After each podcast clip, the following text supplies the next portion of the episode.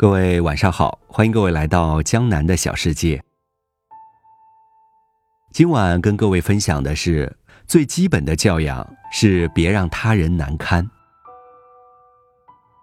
前几天同事去相亲，她今年28岁，独立女性，男生大她几岁，称自己一直忙事业耽误了恋爱，两个人各方面都算得上合适，于是就约好了一起见个面。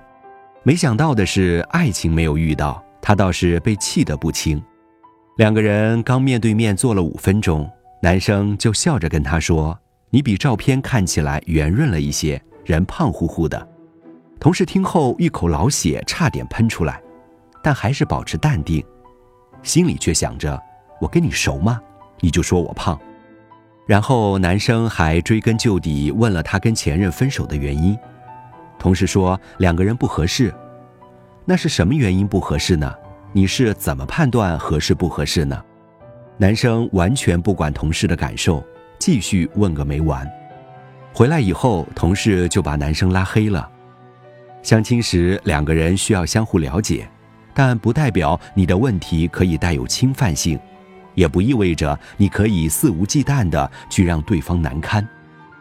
曾听说过这样一种说法，在男人身上，智慧和教养最要紧，漂亮不漂亮倒算不了什么。要是你头脑里没有教养和智慧，那你哪怕是美男子，也还是一文不值。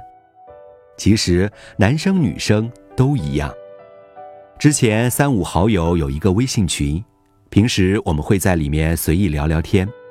其中有一对情侣，有一次女生在群里调侃自己的男朋友没车没房还没钱，穷得叮当响，上辈子一定是拯救了宇宙，所以才会遇见他。这句话乍听起来没有什么问题，但着实让她的男朋友很难堪。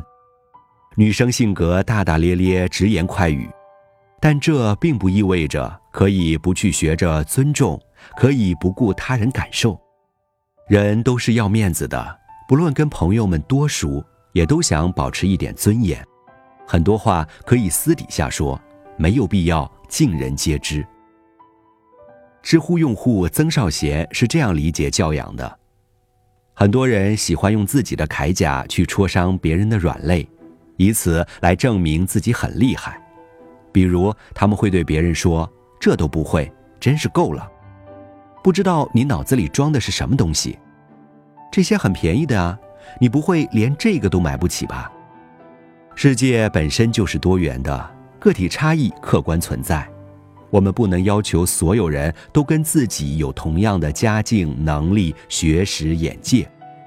眼里充满对一切美好事物的憧憬与向往，心里装着对一切不幸事物的包容和谅解。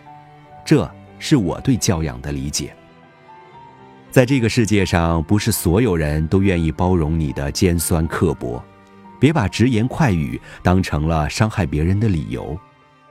越长大越发现，最贵不过是教养。闺蜜跟我讲过这样一件事，她说自己有一次因为工作的事情受了委屈，就跑去洗手间哭了很久。当她出来的时候，正好撞上了自己的同事，那个时候眼角还带着泪水。对方只是简单的跟他打了一声招呼，什么都没有问。